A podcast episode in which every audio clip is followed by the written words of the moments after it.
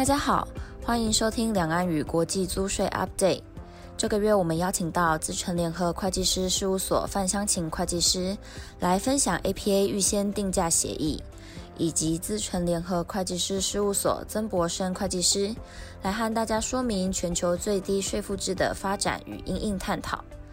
接下来先把时间交给范会计师。在进入预先定价协议的主题之前，我们先来看一下国际税务环境的变化。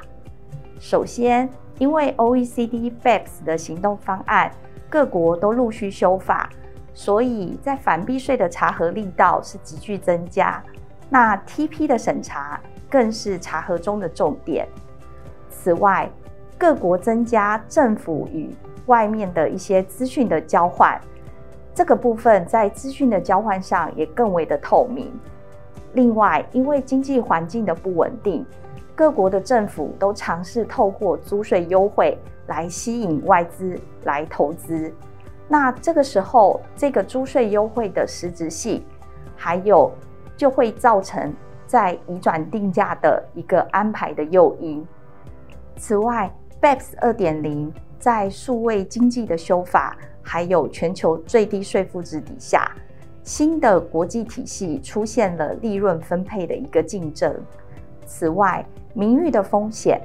像之前呢有很多大企业透过税务规划来进行避税，其实是非常有损企业形象的。此外，集团主党国别报告这些文件的揭露，也让现在的租税环境是呈现透明化的趋势。这些都会使跨国集团的营运出现一定的税务挑战。为什么要选择预先定价协议？所谓的预先定价协议，就是企业在进行跨国的关联交易之前，针对交易的定价或利润的安排，跟税捐稽征机关达成一定期间的协议。这种协议，从税捐稽征机关的角度来看，因为协助了企业在经济不确定期间，可以有效地避免或消除重复课税，并且实现移转定价在所得税方面的确定性。这个部分呢，不论是对资金还有所得税费用的估列都有一定的影响力，那也可以解除企业的后顾之忧。此外，由于移转定价具有一定的复杂性，稽征机关往往需要耗费大量的资源进行审查。 APA 可以透过合作跟协商的过程，而不是敌对的查核过程，对于建构一个和谐稳定的征纳关系可以发挥很大的作用。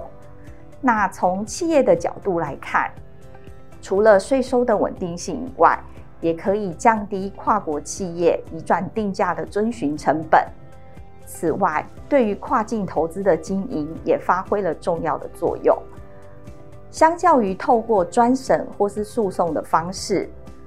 透过 APA 可以更有效率地解决移转定价的问题。好，最后呢，在获得税务确定性的同时，也可以更方便地进行移转定价的一次性调整。在申请预先定价协议前，有哪一些注意事项呢？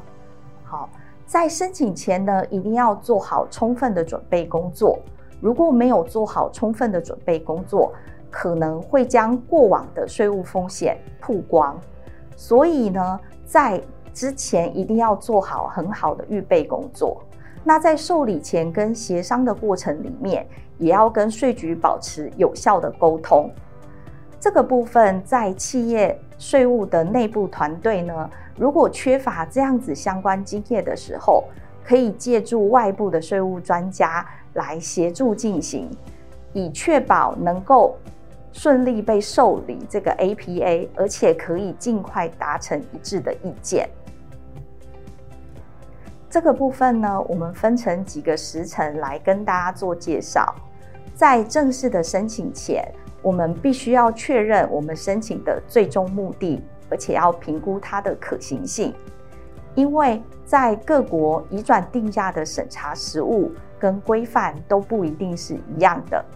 所以你要选择适当的协议种类跟申请的程序，提前充分准备相关的文件，而且搜集当地的一些相关的案例也是很重要的。此外，也要评估在协商的过程里面可能出现到的一些关键的议题，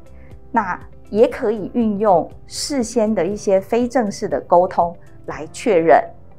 好，在申请之后受理前呢，应该要积极面对税监稽征机关的分析评估跟功能的访谈，保持顺畅的沟通，听税监稽征机关的一些相关的意见。在受理后协商中，我们要跟稽征机关积极的讨论关键的议题，充分的解释相关的补充说明，备妥相关的文具。最重要的，当然要及时的回馈意见。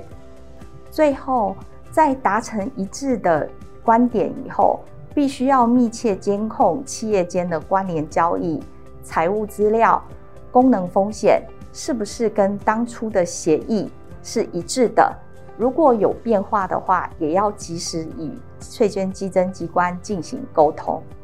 好，接下来我们来看一下，其实预先定价协议最关键的就是要搭配企业的营运模式跟税务的结构。从过往的经历看来，如何去说明我们这个企业在各国的利润率是合理的，可能需要以下几个面向。第一个部分是集团的价值链的分析，再来是留在当地国的利润跟海外利润的配置是否合理。接下来达成这样子的协议，对企业未来的发展计划跟经济实质是不是一致的。此外，在控股架构的调整上面，跟移转定价政策的合理性上也是需要去做说明的。在价值链分析上面呢，它会有一些关键的议题需要去做厘清的，包含了集团的获利动因是什么。这个部分呢，可以从公开的资讯，还有一些同业的资讯，税局可能都会去搜集。再来，对于 IP 的一个使用跟管理，因为企业在经营的过程里面都会形成所谓的无形资产，所以这个部分通常呢也是非常关键的一个议题。然后这个集团企业如何做全球税务议题的管理也是非常重要的。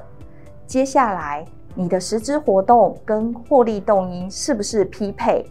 再到集团的利润配置是不是合理的，这些都是在做价值链分析的时候非常重要，需要去合理性解释的一些议题。接下来我们从几个国家来看一下 APA 的一个发展趋势。首先从中国跟香港来看，中国在2021年发布了24号公告，简化了单边 APA 的申请程序。香港也在2020年发布了 APA 的修订版，增加单边 APA 的选项，也简化了 APA 的程序。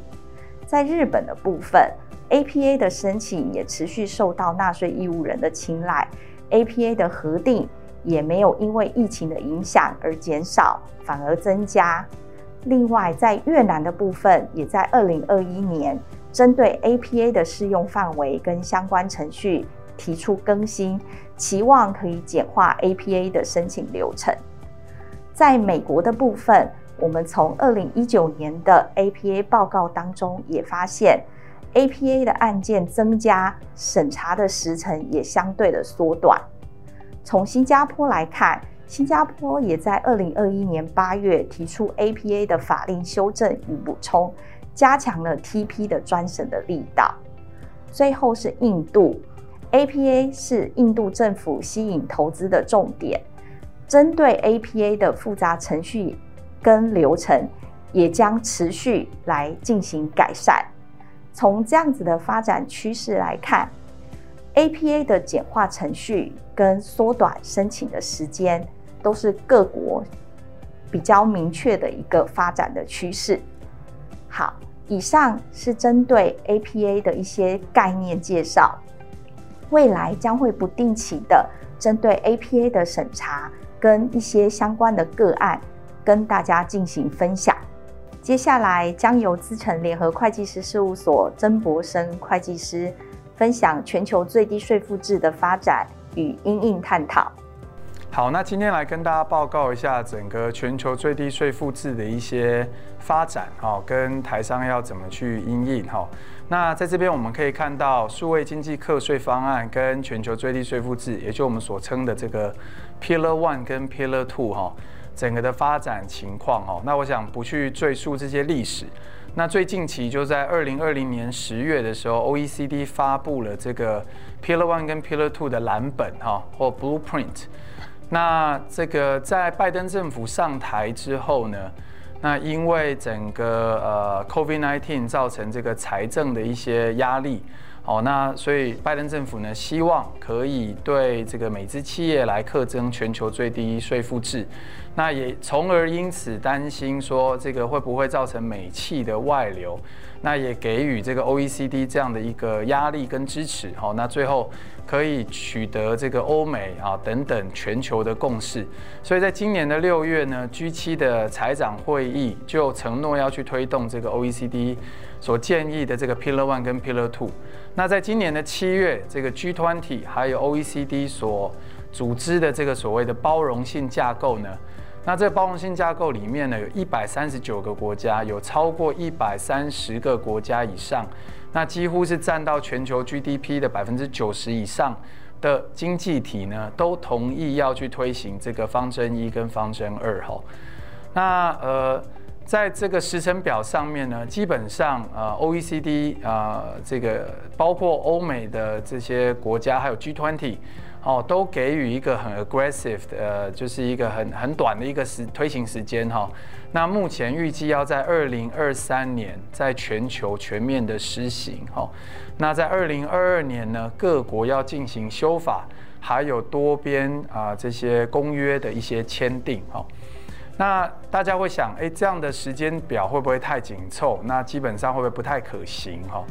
那等一下，大家透过这一次的说明，应该会了解在不管是 Pillar 1 还是 Pillar 2， 它的课税的这个设计上面呢，其实都有这个所谓代位课税的概念，就是说，最一开始的优先课税权可能在最终母公司。那假设最终母公司所在国呢没有制定这个最低税负制的法规的话，那这个中层的控股公司的国家可能就取得代位的这个课税权。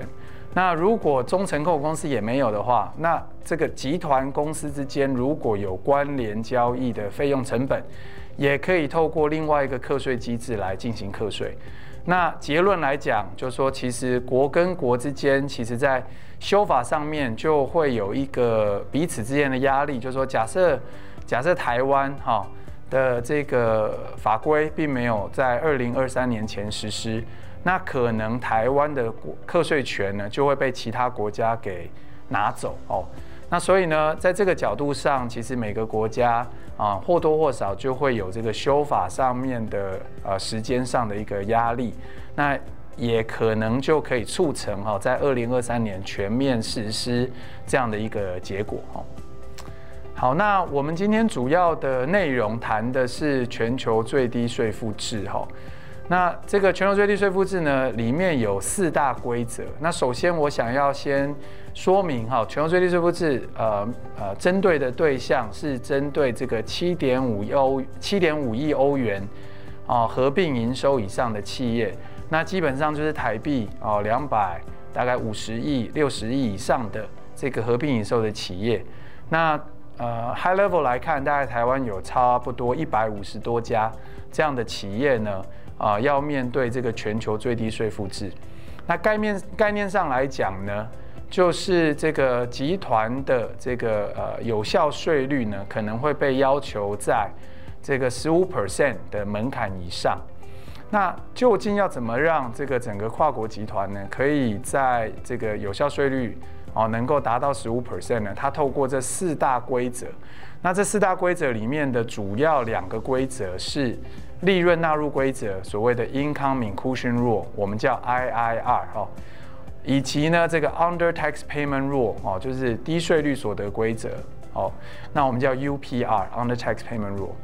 好，那我们今天呢主要聚焦在这两个规则的说明，那后面也会带来一个示例，让大家了解这个 Income Inclusion Rule IIR 跟 UPR 之间的这个交互作用哦。那中间呢有另外两个规则 Switch Over Rule 转换规则跟这个 Subject to Tax Rule 呢。 基本上它是租税协定里面的规则哈，那这个租税协定里面规则基本上就是说，在看这个关联公司之间，假设有支付费用啦，哦，那如果取得所得的这一端啊，它没有符合最低税负制的门槛，那可能要有额外的这个扣缴税啊这样的一个补充税的课税方式。 啊，或者是总分公司，假设分公司所在地呢，啊没有缴到最低税负制，那总公司可能要采取这个抵税制来课征哈。我想这个比较次要的规则，我们今天时间的关系，啊不赘述哈。但我们就聚焦在所谓的Income Inclusion Rule 还有 Under Tax Payment Rule。接下来，我想我们透过一个示例哈，那这个示例呢，应该可以给大家一个比较清楚的一个画面。 好，最低税负制到底会怎么样去进行？那这边我们做了一个假设哈，台湾在2023年呢，哦已经施行了 CFC 法规，同时也施行了 Income Inclusion Rule。OK， 那我们在这里的假设呢，这个集团呢有台湾母公司，中间有一个香港的控股公司，而且这个香港控股公司也做一些转单或者是借款的活动哈。 那下面有3个子公司：荷兰、美国跟泰国。那荷兰公司跟美国公司做的是销售产品，泰国呢是制造的公司。OK， 好，那在这样的一个角度下呢，我们的假设是说，这个荷兰公司呢基本上是跟台湾进货，然后在欧洲销售。 然后它同时跟香港有做借款，然后它的所得税率呢是 25%， 员工人数有10人。好，那美国公司呢也是跟台湾进货，然后呢销售到美国，那当地的所得税率是 21%， 员工人数是10人哦。泰国呢是制造厂，那但是它在泰国当地有取得租税优惠，享受8年的免税。 但是泰国制造厂呢有员工3000人啊，我们假设员工的薪资费用是台币的15亿，折旧费用呢是这个台币的20亿哈。那香港的子公司呢是控股公司，然后它有借款给荷兰，而且呢它有转单的功能，但是它有员工哦，有5个员工，它有薪资费用哈，那也有这个借款的利息。 那荷兰跟美国跟泰国子公司呢，每年都会分配盈余给香港。好，那假设它分配的获利就是每年的获利，先假设是相同的。那我们学几个观念哦。第一个，从荷兰的角度呢，我们假设它的收入是100亿哈，我们这边的数字用亿元做单位，成本呢80亿，费用呢19亿哈，那它税前净利是1亿，那它缴税数呢是 25%。 所以他缴了2500万的税，那税后净利是7500万，然后分配去年度的盈余哦，那没有进行，不需要扣缴，因为荷兰跟香港的租税协定。好，那大家看到右边的这个表格里面，第一行是荷兰，好，那我们首先要先算它的有效税率。那在这边呢是很简化的模式哈，就是说它的所得税是2500万，但大家记得要加上扣缴税哈，扣缴税是没有的哈。那所以除上税前净利的1亿，它的有效税率就是 25%， 那这样是高于哈最低税负制的 15%， 所以就没有补充税哦。那我们再来看美国哈。 美国呢，它的收入是100亿，然后呢，成本80亿，费用17亿，税前净利是3亿哈、哦。那它的所得税呢是6300万哦，那剩下的税后净利呢是23700万，然后呢，它有分配这个股利哈、哦，那进行扣缴，用 30% 做扣缴，那扣缴了7100万，在有效税率的计算上面呢。所得税的6300万跟股利扣缴税的7100万是要加起来的。好，那加总起来去除以这个税前净利的3亿，哈，就可以算出它的有效税率达到45%，那一样是高于最低税负制的15%，哈，所以没有补充税。好，我们来看泰国，哈，泰国呢基本上它的收入是100。 然后成本是70亿，好，费用是25亿，然后呢，税前净利是5亿，哈。那因为他享受免税，所以他的所得税是没有的，哦。然后呢，税后净利也是5亿。那分配股利出去给香港的时候，扣缴税率是10%，所以他缴了5000万的税。这个时候他的有效税率呢不是0%，好，是他还有股利分派的扣缴税的5000万除上5亿，所以是10% 的税。 那它就低于补充最低税负制的15% 的门槛，所以它有补充税5%。好，那我们来算它到底要补多少税嘞？哦，首先大家有另外一个重要观念哈、哦，在 Pillar 2 里面有设计一个所谓的 carve out 机制哈、哦，就是排除机制。这 carve out 机制是说，哎，如果你在的那个国家你有足够的实质营运，那你有部分的所得就不需要受到最低税负制的限制。 那他这个 carve out 怎么看呢？他看的是你的薪资费用，也就是员工产生的这些薪资费用，跟你的固定资产所产生的折旧费用哦。那你可以用一个乘数，那目前的乘数是用5%哈，这是 OECD 目前的建议。所以呢，在泰国有15亿的薪资，20亿的折旧，合起来35亿，乘上5%哈，总共是1.75亿。 所以意思是说，这 1.75 亿的所得呢，它不用受最低税负制的限制。所以在算补充税的时候呢，泰国的所得是5亿，要先减掉这个 carve out 的 1.75 亿，剩下 3.25 亿再乘上5%， 哈，总共有1600万的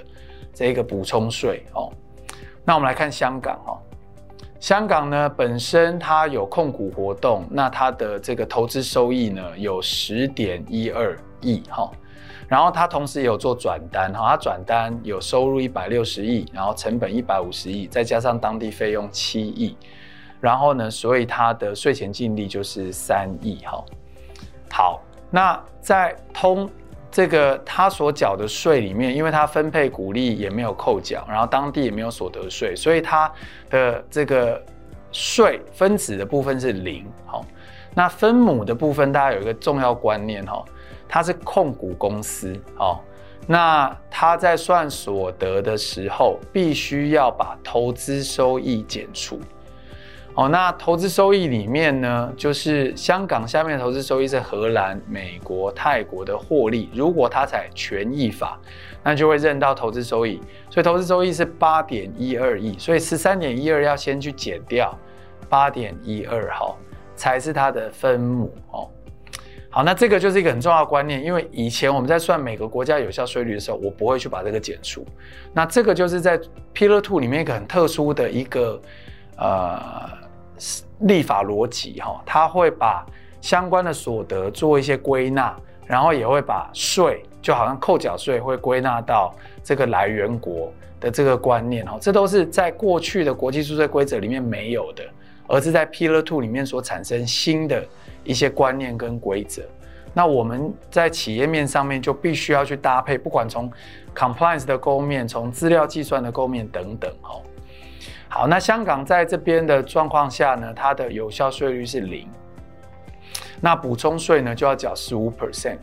那我们来看哦，它有没有 carve out？ 它有哈，因为它有薪资费用2亿哈，那我们乘上5%， 所以呢1000万可以 carve out， 所以 carve out 掉就是5亿的这个所得呢，减掉啊1000万的 carve out， 再乘上15% 的补充税哈。 好，那这样算得出来就是7400万的补充税，所以因为 Pillar 2， 哦，这个集团呢总共要多出来1600万跟7400万，好、哦，总共这个9000万的补充税哈、哦，也会让它的有效税率从 16.3 升高到 17.88。OK， 好，那大家来想哦，那泰国跟香港的补充税谁有能力克呢？哦，那就像我刚刚讲的，如果台湾是追踪母公司，而且呢已经有这个income inclusion rule 的话，那就可以把这个补充税哦拿来台湾做课征，所以台湾呢就会增加应纳税所得，好，然后来课这个1600万跟7400万的税，好，按照台湾的20% 的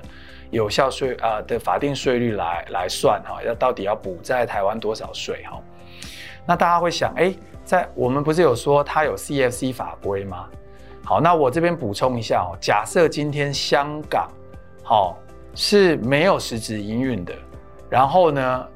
台湾的 CFC 把香港的所得拉回来台湾课税的话，哦，大家看到我们的假设第一行，我们说台湾有虽然施行 CFC， 但是香港有营运实质，所以可以豁免哦。这是在这个案例下面我们的假设，因为这样的假设呢，我们才能够看得到哦这个补充税的概念。那我们来先告诉大家哈，如果台湾的 CFC 把香港的所得拉回来台湾课税，也就是说，在台湾的 CFC 香港没有营运实质的话，那香港的所得被台湾拉回来课税的那个部分，要归纳到香港算有效税率的时候的税。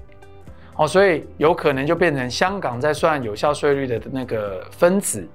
就会有台湾的所得税课到 CFC 的部分，那这样它的有效税率可能就高于 15%， 那因此呢，香港可能就没有补充税，但是香港的所得已经透过 CFC 拉回来台湾课税了。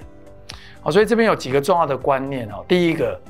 大家会说，哎，台湾是不是要赶快让 CFC 的制度可以实施呢？那我的答案是，如果台湾的 CFC 呢？实施的时间再往后推延，那其他国家已经启动了最低税负制。其实呢，台湾的税收也有可能因为这样被其他国家哈拿去课哈。如果台湾今天没有 CFC 法规，也没有 income inclusion rule， 那可能就会产生出这样的一个结果哈。好，那我再给大家一个假设哈，假设今天台湾没有 income inclusion rule， 然后呢 CFC 按照我们这个假设是豁免的。那这个补充税，台湾就没有税权可以去课征了。这个时候谁会去课税呢？好，那就要看关系人交易的情况。我们这边的假设没有写那么清楚哦。比如说今天泰国卖货给台湾，所以台湾有付钱给泰国，是一个关系人的成本。那这个时候呢，泰国的补充税，台湾可以用 under tax payment rule 来做课征哦。那这个一样是假设说台湾有。Under tax payment rule， 台湾没有 income inclusion rule， 可是有导入 under tax payment rule 的时候才是这样哈。那假设连台湾又没有 income inclusion rule， 又没有 under tax payment rule 的时候呢？这个时候再来看哈，我可能是香港，我们这边假设说台湾有卖货给荷兰，跟卖货给美国，然后让荷兰跟美国去销售，所以呢，在关系人交易的情况下，荷兰可能有什么关系人的。这个支付的成本，好，那美国也有，所以这个时候如果荷兰跟美国有 under tax payment rule 的话，那这个香港跟泰国的补充税就可能透过荷兰跟美国来做课征，好，那荷兰可以说，那我就把我的这个关系人费用或成本，好，做剔除，然后按荷兰的税率来。做计算，那这个时候荷兰跟美国会看它的优先顺位，有可能大家来分，好、哦，应该说就会按照分配的这个百分比，把这个补充税拿去荷兰跟美国来做课征哈、哦。那透过影片的方式，可能没有办法跟大家讲那么深入哈、哦，但是我想大家要记得几个重要的观念，就是不是每个国家 income inclusion rule 和 under tax payment rule 它有顺位机制。那可以把这些补充税做课征，然后我重复哈，每一个国家都要按照 Pillar 2 的规则去算所谓的有效税率，然后来计算这个补充税。然后如果那个国家有实质营运，可以产生出 carve out 的一个效果。那在这边我们给大家一些观念哦，这个就是每一个国家要去计算这个有效税率的逻辑。那原则上是以财的数字为基础，好，那在 Pillar 2 里面也规定，哈，就是可以接受的 IFRS 的这种会计准则哈，那哪些国家的会计准则可以是在 Pillar 2 下被接受的？那就用它的数字来算所谓的这个税前损益哈。好，那在这边大家可以看到哈，在这个分母的部分，也就是算税前净利的部分的一个计算逻辑。那这边只是很简略跟大家讲哈，比如说你在财报上哦，按照 IFRS 的 gap 呢。 去拿下来的这个税前损益，好、哦，那针对什么是减项哈？那针对比如说集团个体的股利收入，或者是权益法认列的投资收益是要减除的，或者是你买卖股票的这个资本利得要减除，哦，或者是透过这个某些金融工具哈、哦，那按照公允价值衡量的这些损益呢，好、哦，那这个也是要做减除，然后这可能有财税差的这种。 差别哈、哦，那或者是员工股利机制的里面的股票市值跟现值的这个差异，一样是财税差的观念来做减除哈、哦。那另外加项，比如说有一些这种财务会计上不认为是所得税负的税负啊，这个要加回来哦，或者是有一些非法的付款啦、啊、哦，这个罚款啊等等的。 哦，那针对所谓方针一这种重分配的所得的调整项，也是要把它加进来的。哦，那这样才能算出所谓 Pillar 2 下面的这个税前净利的这个数字哈、哦。那分子的部分的税，它是针对所得税类型的税种哦。那所以所得税啦、扣缴税啦、未分配盈余税啦这种算。 哦，那大家还有一个重要观念，就好像我们刚刚的例子哈、哦，这个当地的所得税要算进来，可是我分配股利扣缴的扣缴税也要算进来。如果上面的母公司帮我用 CFC 把我拉去课税，那个要归纳回来，哦，那个来源国的这个国家的税哈、哦，所以观念上面要有这种归户的一个观念哈、哦。那不涵盖的税种，像是一些增值税啦、消费税啦、哦、非所得税性质的税种。 哦，就不包含在内。那哦，上面大概是一些很基础哦的一些重要观念的一个介绍哦。那未来的预计时程，我刚刚有跟大家报告过哦，就是中间2022年，哦，这个各国要去这个立法哦，然后呢，这个多边的机制公约呢要去做签订哦。 那2023年呢 ，Pillar 1 跟 Pillar 2 就会施行哈。那以过去的经验来看，如果回头看2015年10月的 BEPS 的方案出来之后哈，那大部分的欧洲国家，哦，这个相对比较立法先进的国家，都会在隔年哈，按照它的时间表就会按表操课哈。所以2023年可以想象，像 G20的这些国家。 哦，应该都会去施行这个 Pillar 1 跟 Pillar 2。那如果有些国家还是没有导入这些法规，一样，那它的顺位可能就会被这些国家哈、哦、优先去进行课税。所以讲到这边，最后呢，跟大家报告企业面到底应该做些什么。第一个，我想当然要去了解这个规则对企业的影响啊，我的有效税率到底会变化多少。 然后整体的去思考，哎，台湾假设明年要实施 CFC， 后年要实施最低税负制，全球最低税负制，那这样的话，对我的控股架构、对我的交易模式、对我现在集团的利润配置方式，到底有什么样的影响？我应该怎么样去做因应的调整？好、哦，那针对不同的这种影响呢，我想这个不同的因应策略都会不一样哈、哦。 那要进行这些相关的规划，并且要启动哦这些规划的这个行动哦，后面到底要怎么去执行哦？那就算我们都没有受到什么太大的影响，我想申报面还有我刚刚讲的资料的这个分析面，都一定也是公司要去准备哦。那在2023年开始以后，我们每个国家都要去算有效税率，那这件事情我们的 ERP 系统。 是不是可以支持？哦，然后呢，这个未来的申报哈、哦，那我们要做怎么样的一个准备？我想这个是在申报面大家应该要去思考，所以应该从各个公司的层次哈、哦，母公司的层次，整个集团有效税率的影响哦，哪些所得会受到最低税负制的影响等等，跟 CFC 的交错影响是什么？哦，那控股公司的层次，哦，那对租税优惠的影响及变化。那某些国家哦，它可能过去可能都会透过一些租税优惠的给予，比如说泰国，比如说马来西亚，比如说新加坡这些国家在最低税负制导入之后，他们会去调整它的这个租税优惠的给予政策哦。那另外，比如说我们在泰国设厂，在印度有设厂，享受的这种10年免税啊，或者是4免9减半啊等等的。那透过实质营运的 carve out， 那我们还可以保留多少的租税的好处？哈，也是公司应该要去评估的。那今天我们主要聚焦在 income inclusion rule， 好，跟 under tax payment rule， 但是另外2个规则，这个 subject to tax rule， 还有 switch over rule， 好，在子公司的层次支付股利、利息、权利金。这些扣缴的影响又是什么？这也都是公司应该要事前来准备的。谢谢大家的收听，也欢迎大家到 PWC 台湾 YouTube 频道观赏影片，